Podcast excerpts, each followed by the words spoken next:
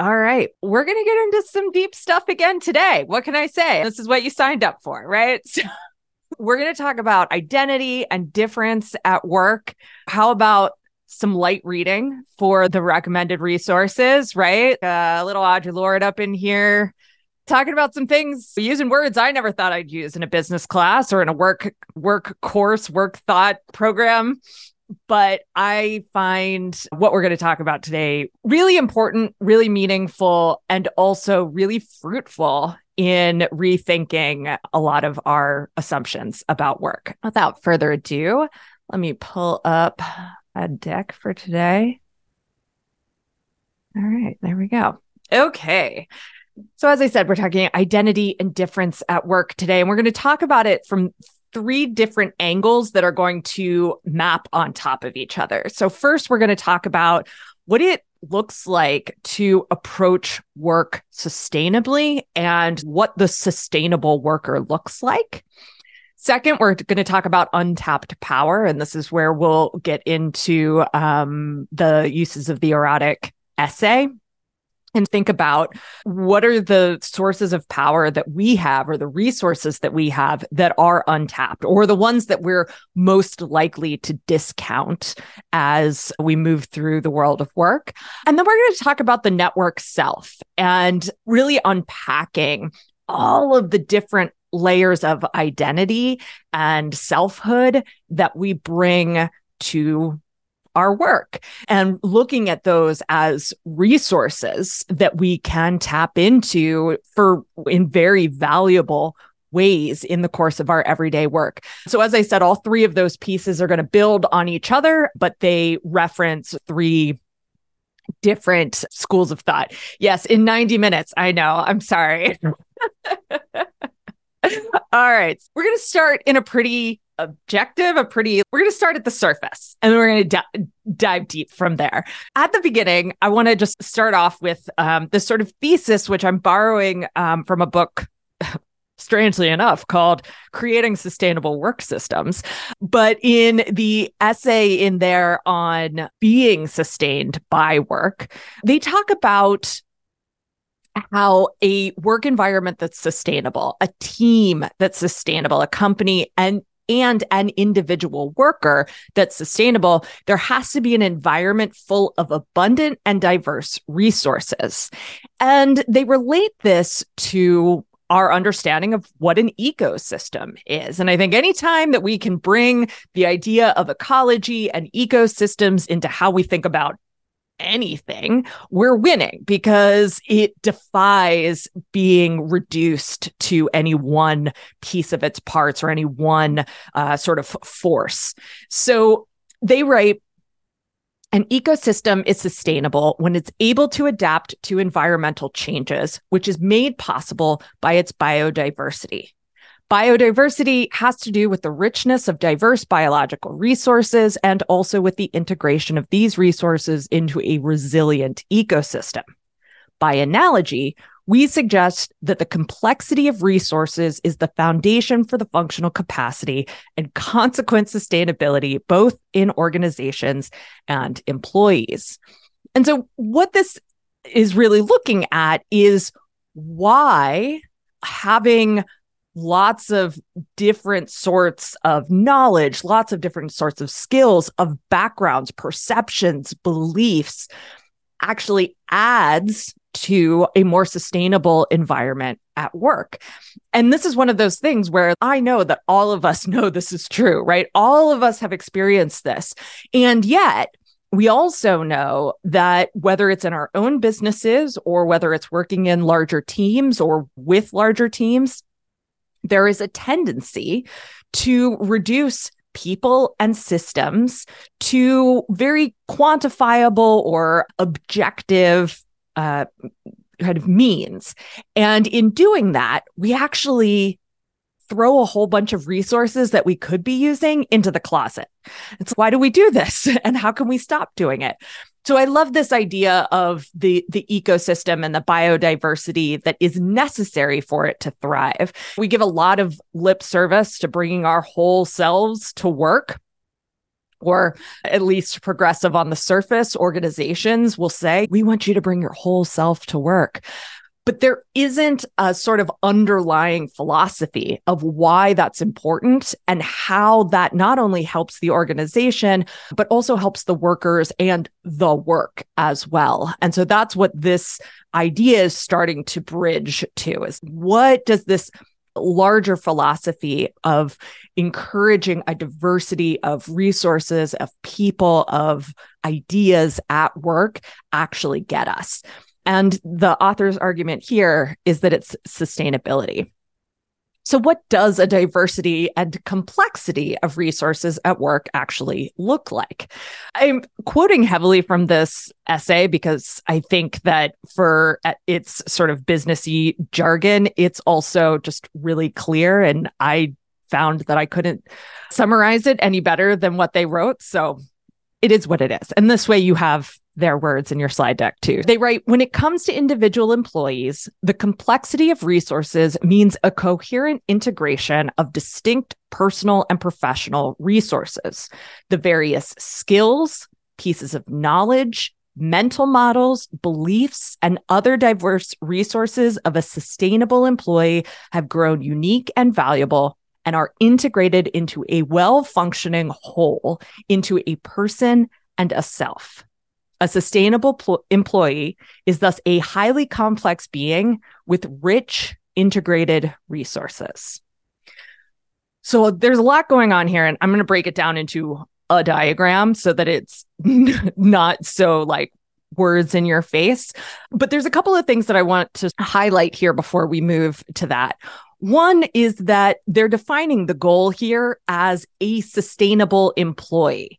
So if we're looking at this as ourselves, a sustainable worker rather than a profitable business or a growing business or a company that sh- that shareholders are really excited about.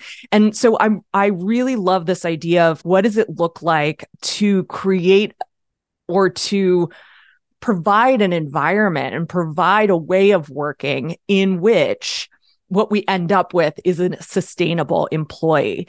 It's very in line with some of the the philosophy of uh, Peter Drucker, who was just like one of the biggest, most influential voices in management in the mid 20th century. And it's very easy to put him into just like a big business kind of bucket. But a lot of his thinking is now like when you read it now, you're like, oh crap, that's like super progressive. That's like completely opposite of where status quo business philosophy has gone. And one of the things that he talks about is the sustainable employee. He doesn't use those that language necessarily, but he does speak to this idea of part of creating a great business, part of making your customers happy is making sure that your employees are happy as well. And that is more important than profit. And I love that. And, and this is really speaking to that as well. So this idea that we have all of these different things at our disposal and a great work environment is going to help us tap into all of those di- different resources at our disposal. So, as I said, promised a diagram. This is, I think, just a really uh, simple way of thinking about all of the resources that we have um, at hand. So, again, it's pieces of knowledge, it's various skills, mental models. So, how we think about things, right? I have certain mental models, you have certain mental models based on our experience, our culture, just the way we process information, our mental models are different. And the more different mental models that a group of people can have, the more likely you are to solve a problem in a creative, sustainable, whatever your goal is way. If you only have one or two mental models, there's a good chance you're going to miss out on some really important stuff that's happening there. It's also beliefs. So we could put values in that category. We could put just what we know about how the world works or what we think about how the world works. We might put in the beliefs category. And then perception. And perception, I'm thinking about here more along with the lines of what Audre Lorde talks about in uses of the erotic, where we all have different ways of perceiving the world, right? All of us use our different senses in different ways. Our, our senses are attuned in different ways. So, how I perceive something is going to be different than how you perceive something. And welcoming that difference of perception is, again, a really important part of good decision making and problem solving and just approaching work. So these are those the five buckets of resources that we all have at our disposal, that all of our teams have at our disposal, but that we're very likely to forget major pieces of, right? We may only for instance, rely on a certain skill set, or we might only rely on a single mental model. Or we might have sort of the skills, knowledge, perception, beliefs, and mental models that we think are valuable to work. And we discount all of the other skills and knowledge and mental models that we have in our brains somewhere that could be and probably would be really valuable for work. Uh, Julie says, where would different backgrounds, cultures, ethnicities fit in? I think they fit everywhere, but specifically beliefs for sure and perception for sure, but mental models as well. Culture is full of mental models just in terms of how we think through our place in the world, the politics of the world, and politics here with a, a lowercase p, a little p politics, definitely beliefs. But of course, our culture and ethnicity and background can lend us certain skills and certain knowledge as well. I didn't include those as a bucket because I think that they inform all of these buckets, but it's a great question. Okay. So now we get in we get to the idea that managing work, whether it's our own work or whether it's other people's work, whether it's an individual's work or work as a team, should go toward enhancing or deepening the complexity and diversity of the resources that we have available to us. And at the same time, paying attention to letting go of existing approaches for comprehending, acting, and attaching meaning to work that become outdated. The line, a sustainable organization is thus not a stable structure, I think is really key.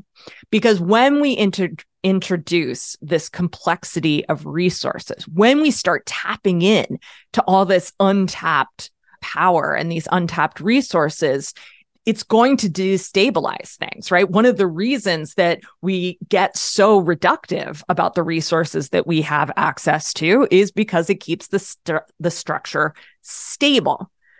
And we love stability, right?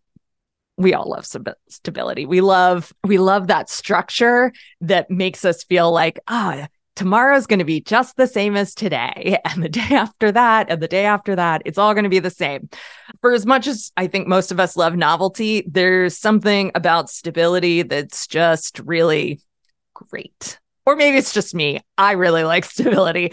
Anyhow, when we rely on that stability, when we reduce our resources and reduce diversity to maintain a stable structure, um, we become less able to recognize external forces that are causing us to or that are should be prompting us to make a change. We miss out on really valuable information inside of the work inside of the team. And so by allowing for a flexible structure for allowing us to say I'm going to, we're going to let go of the punctuality piece on this. So we're going to let go of the black and white thinking piece on this. Let's bring in some gray area. Who's got some gray area for me, right? That destabilizes the structure, but it also allows us to be more responsive to whatever's going on in the world, whatever's going on in the company, whatever's going on in your personal life.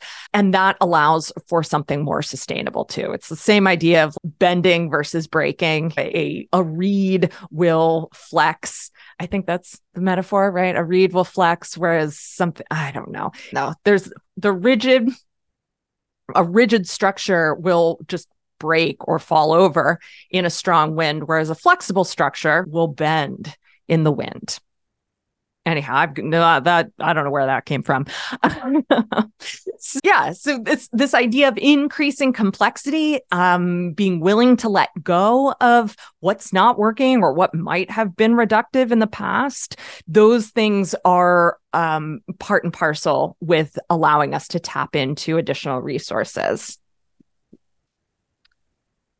yeah. And Julie says it takes much more time and no one ever has any time for it because of real external pressure and inside pressure.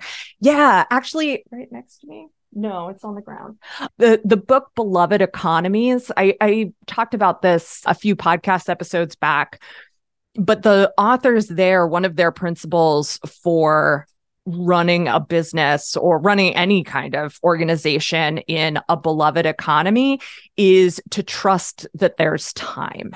And of course, this is one of the hardest things to do because I'm the first person to say, I feel like time is running out constantly. I am a rush for no good reason kind of person, it's really hard for me to slow down. The author is Joanna Cea and Jess Rimington and maybe we can get a, a link. But yeah, so this idea that trusting that there's enough time is not just saying, let's take our time. It's saying, trust that there's enough time to tap into complex and varied resources. Trust that there's enough time to share power and decision making uh, with other people. Trust that there's time to get to know people beyond how they show up at work. Those that's the piece that that she that they're talking about trusting that there's time and i love that and she also or when i spoke to joanna about that concept she told me that one of the things that they've noticed is that when organizations work from this idea that there is enough time to do things the way they believe they should be done they actually go faster than organizations that are working to the clock, which is fascinating to me anyway. Okay. So neither the worker nor the organization can thrive by neglecting categories of resources. And this is where we're going to get into the Audre Lorde essay and talk about uses of the erotic, because that's exactly what she's talking about in this essay is that what happens when we neglect or ignore or demonize a certain category of resource. And she's talking about feeling and the non-rational knowledge that comes from our deep, deepest senses but it applies across the board, right? It applies to all sorts of things. It's just she has this very evocative and powerful perspective on what she calls erotic power. Okay, so I'm going to read uh, just a, a, couple of paragraphs from um, this essay in case you didn't get to it or in case you'd like a refresher. Um, and she's speaking specifically about women, the the woman's experience here. Um, but I think it's important to realize that this is something that I would associate more with what we might call the feminine rather than um, a particular gendered experience, right? This is uh, the idea of these this deep feeling power is I think something that's certainly uh, structurally critical to a feminine experience of the world, a woman's experience of the world, or even look obviously looking more expansively toward gender there as well. But it is something that that men and that the that men can tap into too. And the problem here is really looking at categorizing a type of power, categorizing a type of resource into a single expression of gender that then is relegated out of the workplace. And that harms everyone and it harms everyone's ability to tap into this. And also, before I read this, just in case it was not clear, when she's talking about the erotic, she's not, and she says this in the essay, right? She's not talking about sexuality per se, right? She's not talking about that concept. For her, the erotic is this deep sense feeling, this deep feeling knowledge that can be tapped into. I just wanted to make that clear as well. Again, didn't think I'd ever use the word erotic in a business context, but here we are. She writes, as women, we have come to distrust that power which rises from our deepest and non rational knowledge. We have been warned against it all our lives by the male world, which values this depth of feeling enough to keep women around in order to exercise it in the service of men, but which fears this same depth too much to examine the possibility of it within themselves. The erotic is a measure between the beginnings of our sense of self and the chaos of our strongest feelings. It's an internal sense of satisfaction to which, once we have experienced it, we know we can aspire. For having experienced the fullness of this depth of feeling and recognizing its power in honor and self respect, we can require no less of ourselves. It is never easy to demand the most from ourselves, from our lives, from our work. To encourage excellence is to go beyond the encouraged mediocrity of our society, is to encourage excellence. But giving into the fear of feeling and working to capacity is a luxury only the unintentional can afford. And the unintentional are those who do not wish to guide their own destinies. This internal requirement toward excellence, which we learn from the erotic, must not be misconstrued as demanding the impossible from ourselves nor from others. Such a demand incapacitates everyone in the process. For the erotic is not a question only of what we do, it is a question of how acutely and fully we can feel in the doing.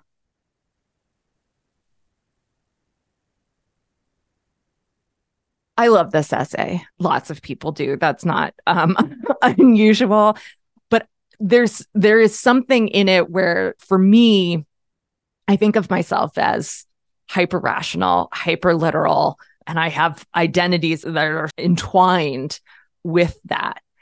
And there is something within Lorde's writing here that reminds me that I can be those things and I can have this other sense as well. And that the power, the perception, the sensation that is her definition of erotic power is a profoundly important piece of knowledge and a, a profoundly important piece of perception at work, in my work. It doesn't matter if what I want to do is very analytically argue for a certain position or use analysis to explain to people exactly what's going on. This is the structure that we're living in. These this is the code that's underneath of it. Let me decode it for you.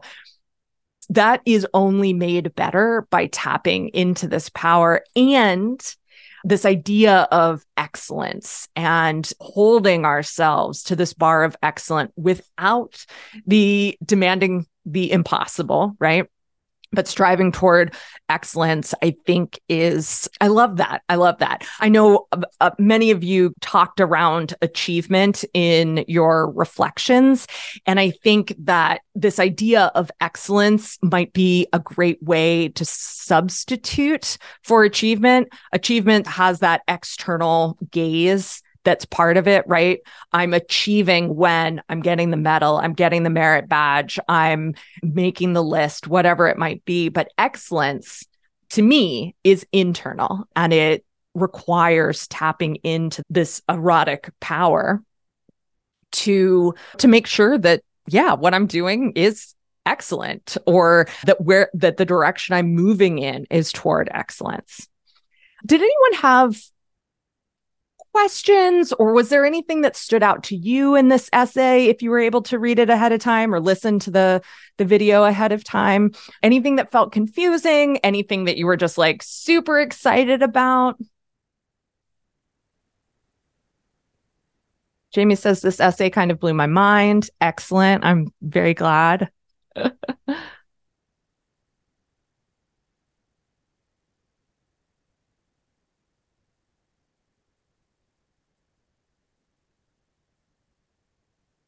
no? Okay.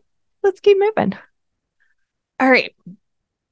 So when I was thinking about the reason why I wanted to include that essay in this program is because I think it really underlie underlines, emphasizes the importance of the diversity of resources we can tap into.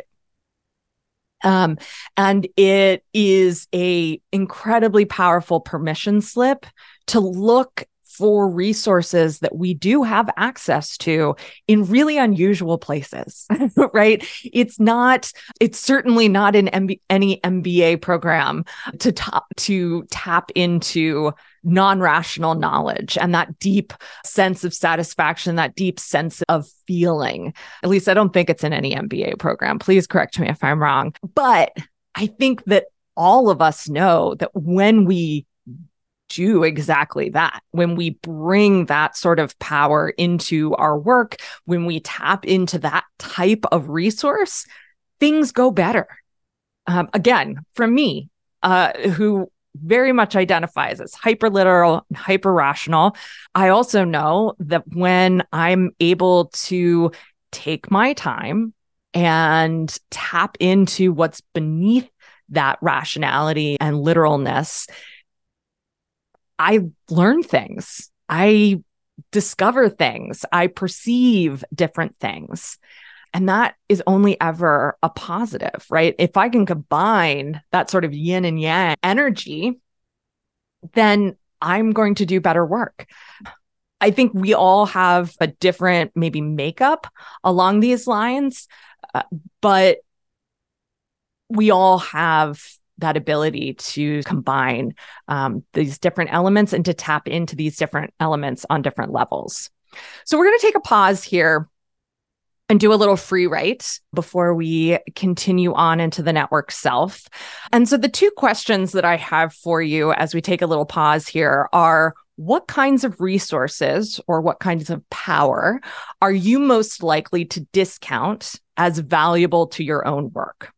So, what are the things that you're most likely to throw in the closet, to ignore, to push down or silence? What kind of resources are you most likely to discount as valuable to your own work? And then as we start to bridge into the network self, how do your own differences, so your own different resources, your own different identities, your own different backgrounds, perception, add to the resources you have available. Oh, good. Ash was ahead of me, making a list of these things already. so, what kind of resources do you discount? And then, how do your particular differences add to the resources you have available?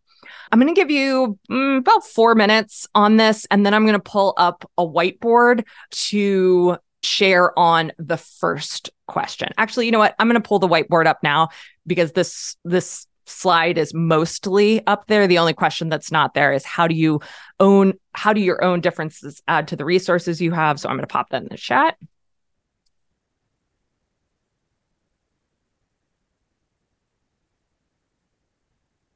Okay. And now I'm going to stop this.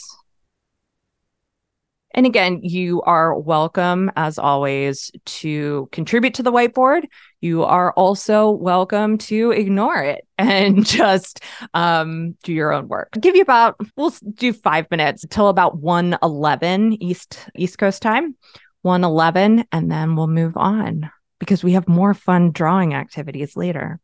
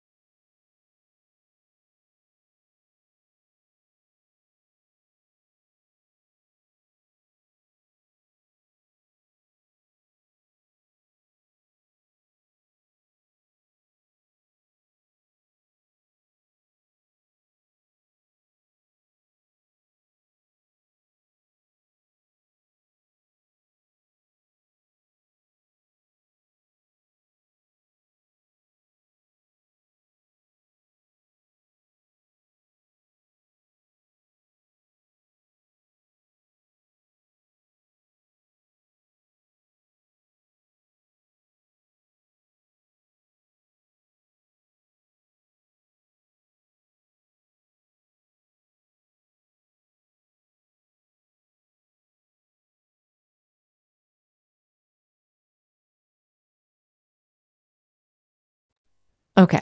Now I'm not muted. All right. So we're about at time. I'm going to leave this up for a little bit. And I'm wondering if maybe there's some discussion to be had here. Does this tell me who? No. I'm curious if the person who wrote 20 years of watching one global biz grow and evolve would be willing to say a little bit more about that and why that's something that you discount as knowledge. Rachel? Oh, I'm going to say the thing.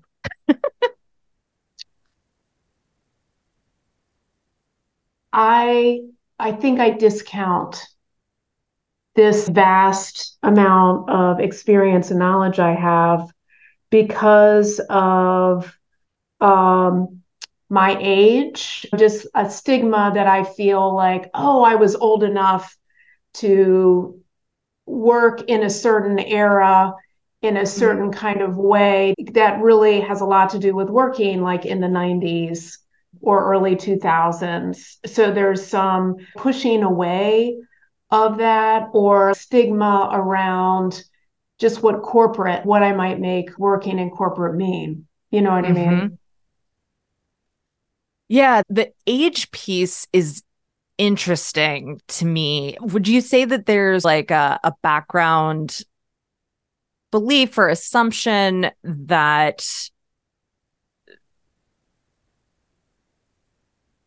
maybe that like having worked in those environments in the 90s now you're quote unquote too old to utilize that information in in a very different workplace tell me more about the age piece yeah i think it's how much of it is still relevant how much of it can still i know it does mm-hmm. but i think and i'm i'm just making trying to make myself vulnerable here because it's something that i want to like reclaim right but i think mm-hmm. it's just maybe i'm making it mean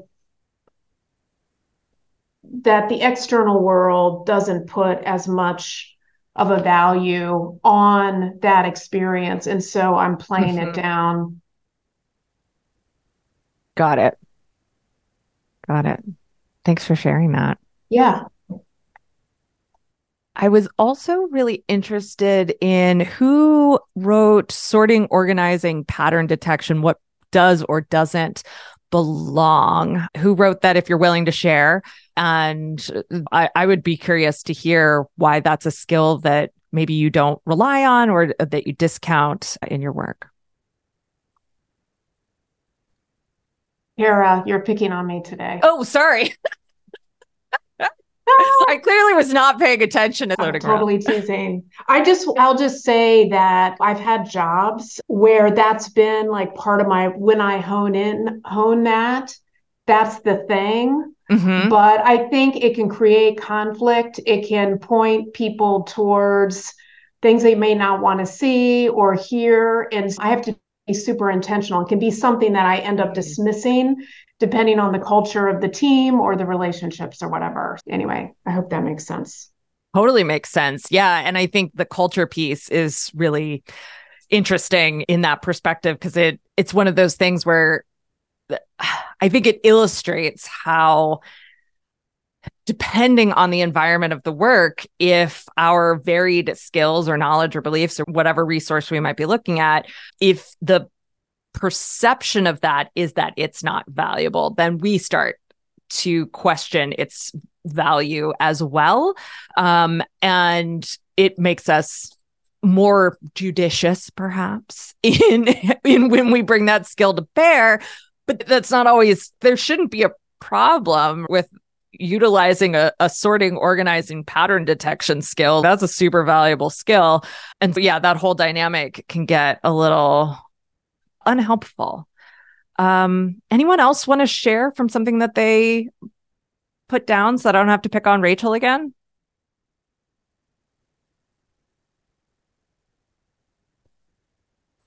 I'd love to jump in. Yeah, please, Jamie. I know I'm not the only one who, in fact, I think almost everyone mentioned something relating to emotion or intuition. and I was thinking about this when you were talking earlier, too, especially about rational being rational. Mm-hmm. So I think mine are the two purple ones on the far left here. And these are things that I think I used to discount and don't currently. Mm-hmm. So it's something I've been thinking about. But emotions obviously are gendered, women are emotional, emotions are bad, like the angry black man, all that kind of stuff. And which I have a problem with all that, obviously, but the discounting of emotions when we say, I'm being rational, I'm thinking rationally, you're being emotional, but I'm being rational. Emotions and intuition and bodily feelings influence us no matter what, regardless of whether you're recognizing them. And if you're not recognizing them and just saying, I'm being purely rational, I think you're actually being less rational because you're not recognizing the things that are influencing your thoughts. And so, anyways, I just think that's an interesting part of this approach that's in in work especially we're supposed to be like professional which means not emotional rational um and we're not only ignoring a whole group of things, emotions, intuition, etc., that could really help us, but we're in fact damaging, I think, our rationality by ignoring them. Yeah, I think that was something I was thinking about as you were talking before.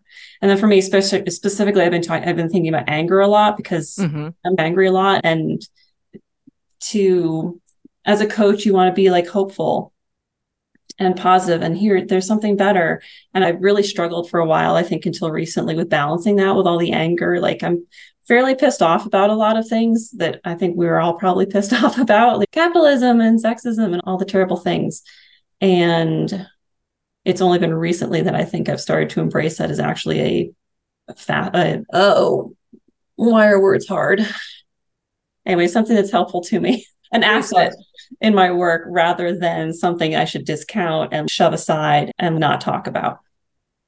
Yeah. I think yeah. that you are really naming sort of the connection between this idea of diverse resources and also the power of the erotic, the connection between that and one of the other recommended readings, which was the white supremacy culture characteristics information. And uh, if you yeah. haven't read it, we're not going to get into it t- today beyond this. I'm refiguring where I'm going to talk about it more explicitly because I think it's really important. But one of the pieces of white supremacy culture is uh, the right to comfort.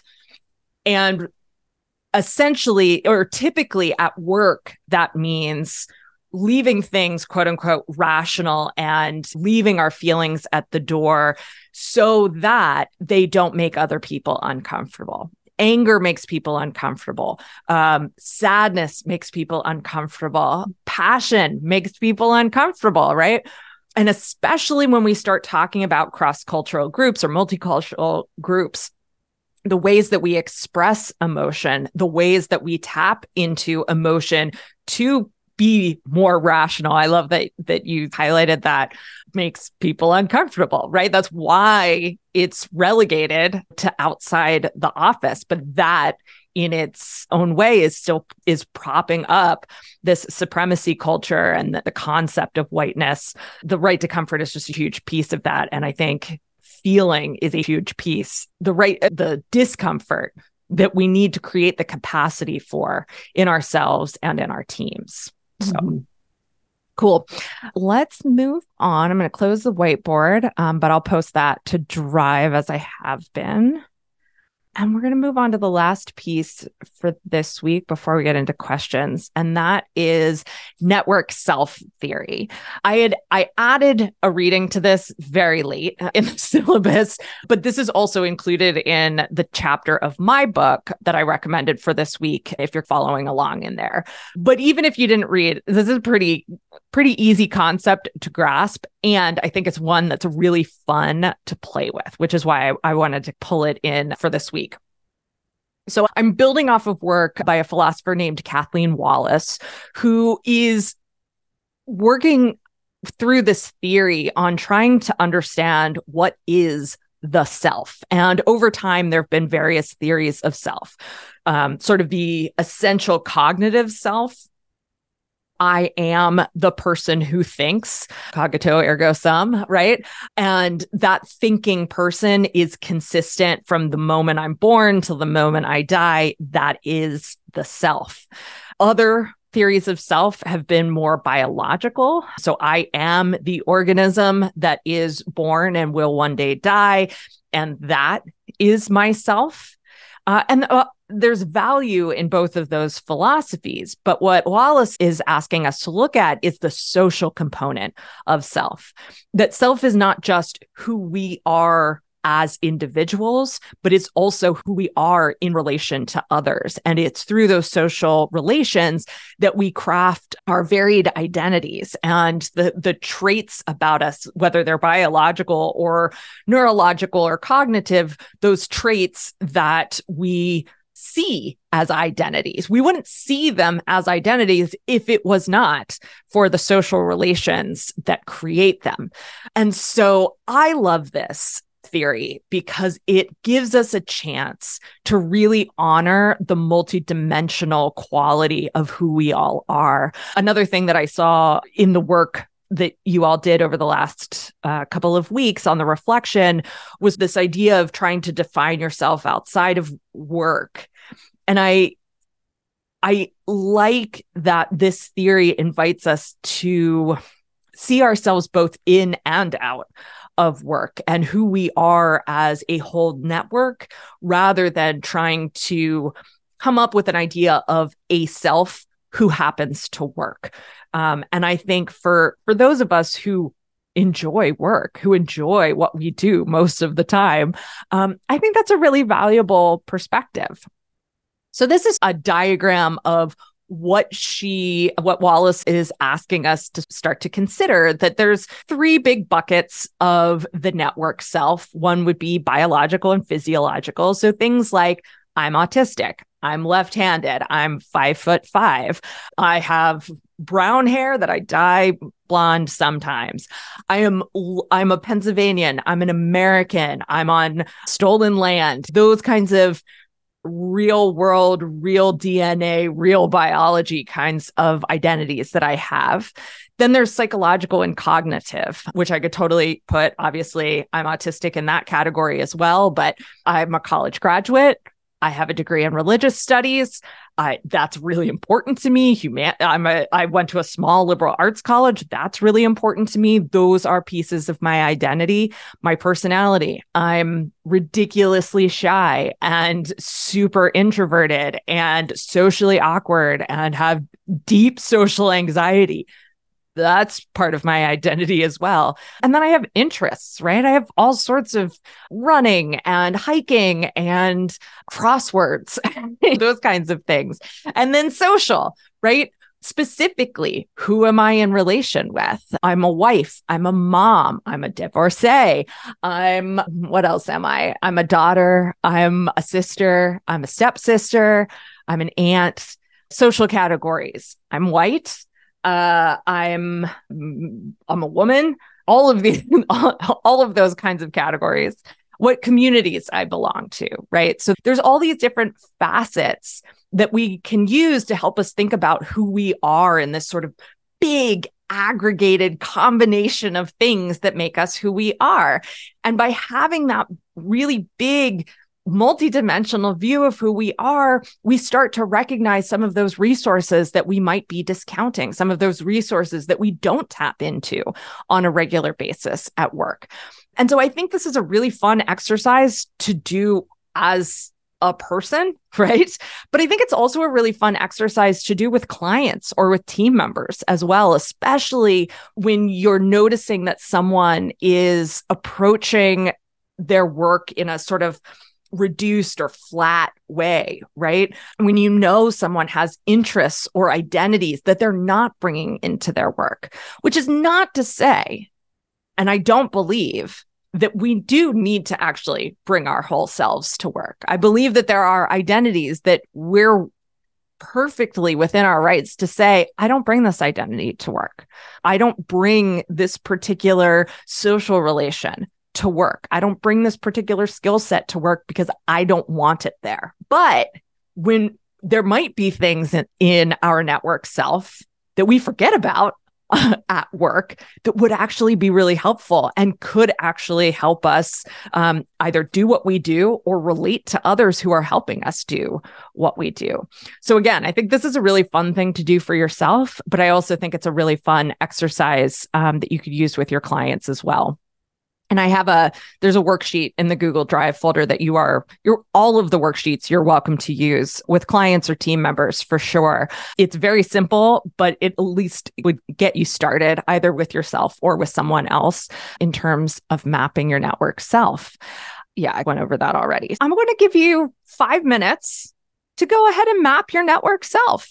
Get out a sheet of paper open up a whiteboard somewhere. This is not something we're going to do collectively because I don't even know how we would do that. Uh, but this is a great opportunity to just use these different categories and maybe categories that I don't even have on here. This is a very limited look at this to just map out who you are in all sorts of different ways. And then we'll come back and maybe unpack that a little bit and do questions. And then I will send you on your way. So five minutes, we'll go to, to 135 and then we'll wrap it up from there.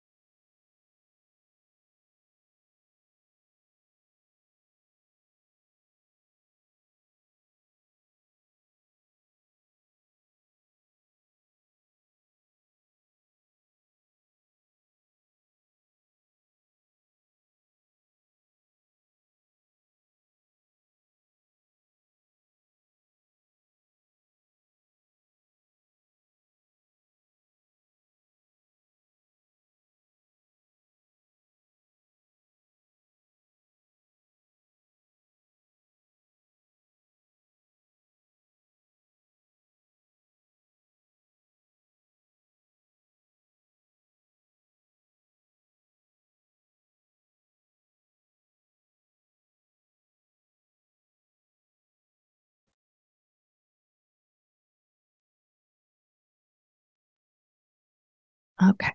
There's 135.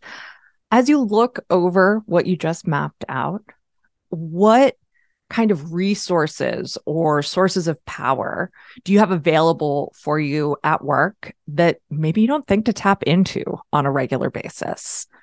As you look over those different identities, is there a particular identity that you can say that might give me a a leg up on this project or it might help me help me think about this or that?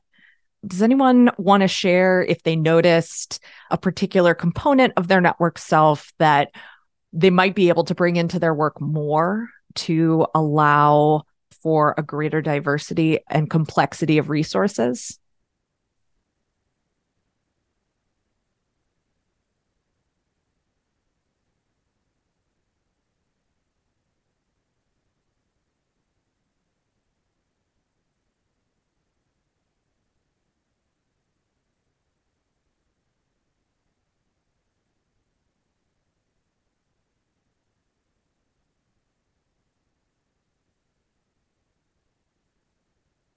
No.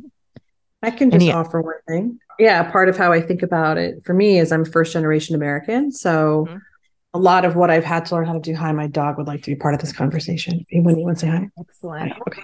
Oh, there she is. Is there's a lot of code switching in my life, and there always has been between Middle Eastern household and being wanting to be American, especially as a child. And so I think it does allow me like that code switching. I see it show up when I work with very technical people, even though I'm not particularly technical. Like it's just that in like that interest and capacity to put myself into or to try to put myself in someone else's shoes and see things differently even though it's not like my language literally sometimes or otherwise but it's just like a skill i had to develop as a child and i think it serves me as an adult. Absolutely. Yeah. I think i experienced that in a different way with recognizing the now knowing that I'm autistic, recognizing how that's influenced me and how that's developed different skill sets over the years. And obviously, it is not at all the same thing, but there's a lot of connections there yeah. uh, in terms of the code switching, masking, right. under decoding what other people do. That's the big thing for me.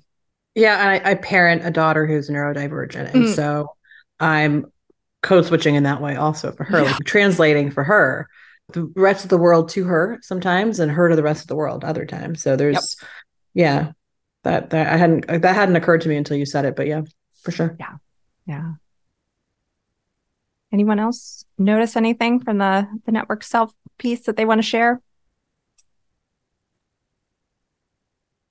Tara, I was just going to mention on a personal note, I moved from a very dense populated geography urban area of Washington D.C. to much more rural area and like coming into this new culture I see a lot of things that people who've lived here all their life or have very deep connections like generations of families have lived here take for granted or don't see although they create deep meaning and connection mm-hmm. and I've been trying to remind myself that identity that I have of someone that's not from here is can be really just a very positive attribute something bringing to light what people experience but it may not word or may not openly value but they're it's inherently a part of the culture. Yeah that makes sense but it does make sense. It also makes me think too about how this whole this theory this idea of the network self can remind us that other people have identities and um, perception and, and mm. beliefs that are not familiar to us, but are deeply important and powerful to them. And that those are things that when we're thinking about the ways that we're connecting and communicating with someone, keeping that stuff in mind and making space for it, I think is really important too, because I think you're example of the outsider coming into the small town. There's a certain narrative that we have about that, right? Where the outsider from the big city knows how things should be done in the country, right? Which is, I don't hear you saying that. I'm just picking that up from popular culture, but it, it's in those, uh, that story that it's like, the outsider does have something really valuable to bring to a new community and how do you maintain space and honor the deep tradition and the deep identities that people who have been there for generations also have, right? And I think rem- reminding ourselves that these varied identities, these varied resources are valuable or as valuable as the resources that we have, I think is a really mm. important piece of working with others too. Yeah, I really like that. Thanks. Yeah. All right. I'm going to stop the screen share. So we've got some time. What questions do you have from this week or from anything that we've covered thus far? Questions, reflections, things you're feeling confused about or things you're excited about? All fair game. I've definitely been, I'm like looking at you guys up on my screen, my TV screen, because I just cool. want to be comfy. But one of the things that I've realized through this discussion today is that I really hide the fact that I haven't gone to a university and have that like degree behind me inside of my marketing. And through this like networking of the personality or the personal self, I'm seeing a lot of other elements that kind of add to that as maybe a benefit. Didn't stay in one school longer than two years. I'm pretty socially dynamic I've also done a lot of courses like this that I feel like have really stretched and strengthened my worldview. But I'm still feeling like the whoa, what to hide or like what to turn down in my business based on like external perspective. Mm-hmm. Anyways, it's like the messy middle that I'm in. I don't know that there's a, a question in there more than, yeah, just like feeling that's pretty alive. Yeah. I think that's a great reflection. I think it's a great reflection on s- how outside narratives can make us feel shame about things there's absolutely no shame in. I think it's also an interesting reflection on how I mentioned the whole I don't buy the idea that you have to bring your whole self to work or that we should be requiring as if you could do that people to bring their whole selves to work. And i think it's the same thing in personal branding as well. I don't think that every difference that we have is necessarily something that we need to reveal on our about pages, right? It, it, not everything that's different about us needs to be a headline or needs to be a selling point. But that also doesn't mean that there isn't power in it or that it is potentially a focal point of shame as i was saying too and i think that there's a there's some place where we're figuring out what's useful at work what we want to communicate at work and what we want to work with personally so that we aren't discounting ourselves in other ways. Does that make sense?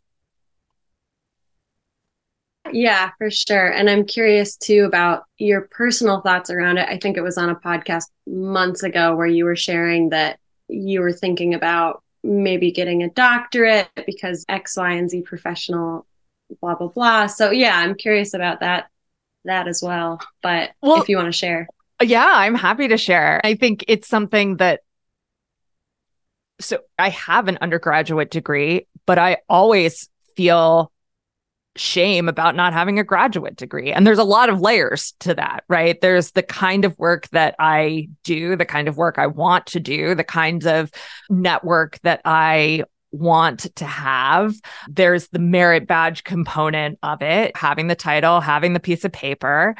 There's the there's a perception sometimes that people assume I am more educated than I am that causes me discomfort and yeah, it's just it's a weird it's a weird thing. I think ultimately I decided that this is again not the time to make graduate school happen or try to make it happen, but it's something that like when I think about going back to school, I get really emotional about it. And I think that there's a lot of layers to that. Some are very positive and some are very negative. I will tell you though that I got fan mail from literally the subject line said fan mail from an English professor at Princeton last week who just happens to be married to one of my favorite novelists. And that made my life. So I haven't told anybody else other than my husband, but now you all know. So thank you. Can I offer? Thank. I'm dying to know who the novelist is. Who's your favorite novelist? It Lev Grossman. Okay. Not my favoriteest, but one of my one of. Okay, good enough.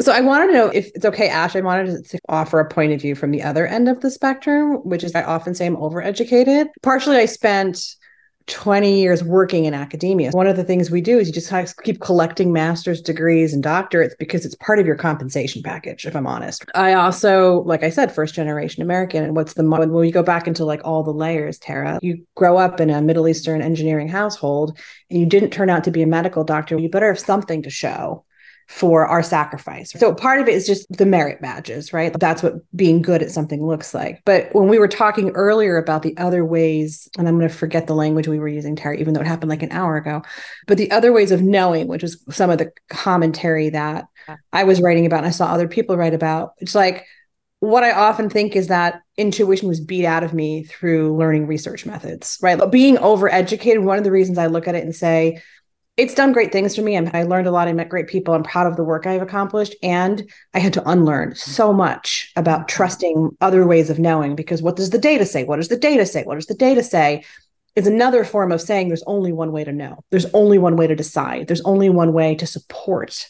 Right. And I was thinking about Jamie's comment like so much of what we do in coaching is listening not only to our intuition, but helping our clients hear theirs. And that's all really not valued in the academy. What I might offer is that there maybe the next frontier after we dismantle work is to dismantle education and higher education. I think it's probably time.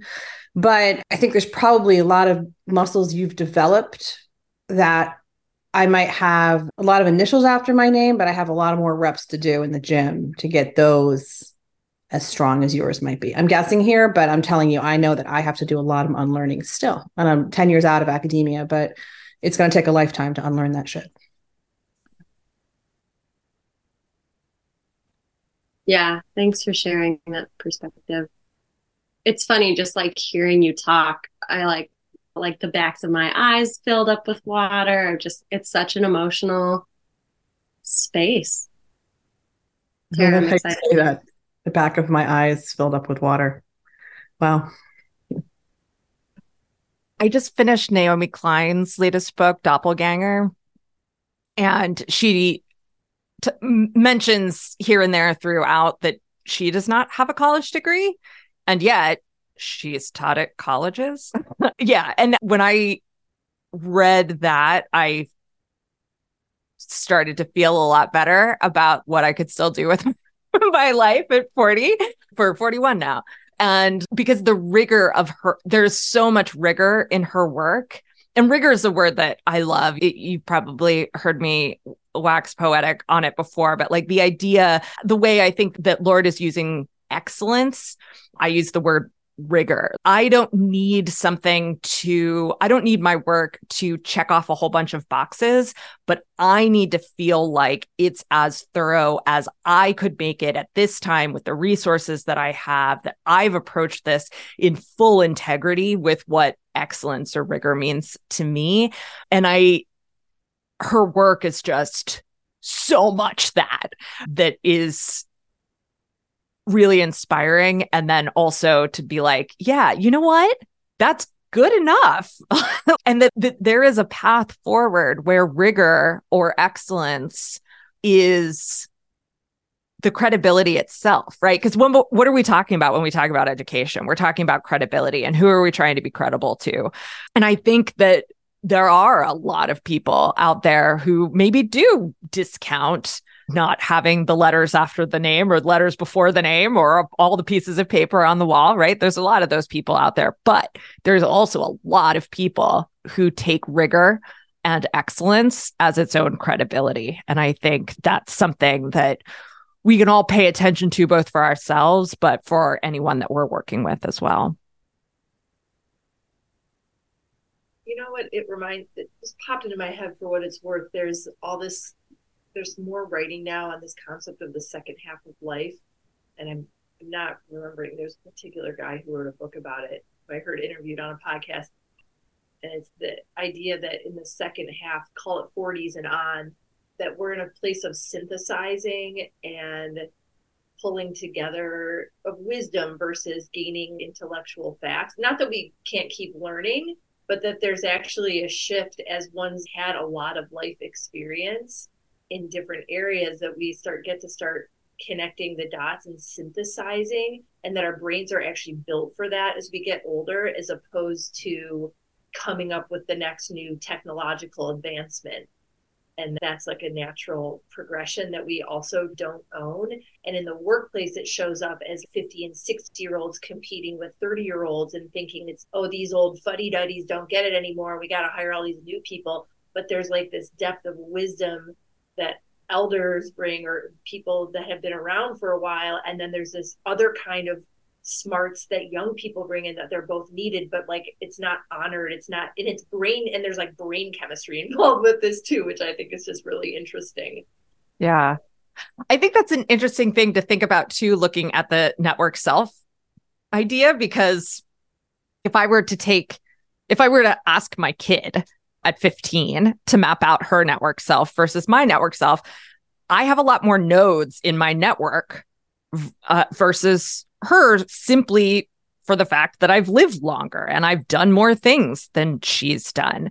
Uh, and it's not that she doesn't have a rich, complex concept of self. She absolutely does, but it'll be richer and more complex by the time she's 40. And so I think it's it, interesting to think about sort of the progress, like the visual progression that you might be able to see thinking through that.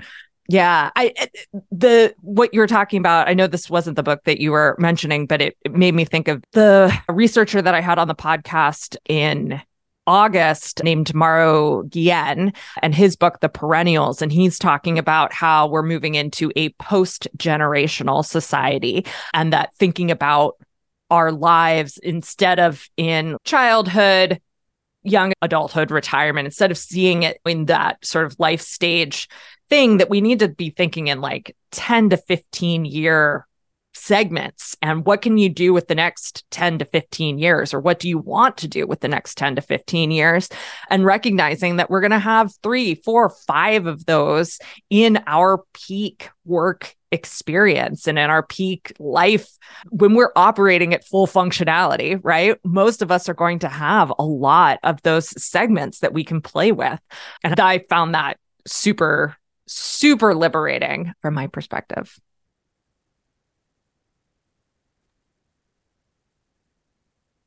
Hi, Tara. Hi. I just I wanted to just comment, Ash, when you use the term messy middle, and I know that can apply to a lot of different things, but the thing that just struck me is just like we all have that messy middle that's somewhere in this networked identity. And there's so much power in that messiness that will resonate with the right people. And anyway, I don't mean this to be as much of a pep talk as just like affirming what you're saying in that I think we all have that. And we can often steer away for all the things that we're talking about around the pressures and the external perspective or what we think people value. But anyway, I just I think there's so much when you were talking about it, I was like, oh my God, that is so rich. There's so much. And we didn't get to hear your full story, but I just I want to just encourage all of us to what's that messiness or the thing that's hard to put on the chart. It's hard to map out. And how can we get more clarity around that? Anyway, that feels important to me. Thank you. I love that too in that it prompts me to think back on like the sort of the cognitive con- cognitively consistent self idea like i am who i am as a think like i think therefore i am from the moment i'm born to the moment i die and that's me. That is the self. And i think that is so limited in that it avoids any kind of messy middle because there's this idea that if I haven't found who that is, if I haven't named that person, if I haven't described the self um, in that sort of very linear, very narrow conception of self, then somehow I'm failing. Whereas the network self invites as you said rachel the the messy middle and it also acknowledges that there are going to be a lot of contradictions in ourself right that it is not consistent that there isn't necessarily some sort of grand meta narrative over our idea of self but instead there's a lot of shit going on in there and and there's a lot to be learned in contradictions contradictions are fertile ground for all sorts of insight and perception, and they're really powerful. Any other questions before we wrap up for this week?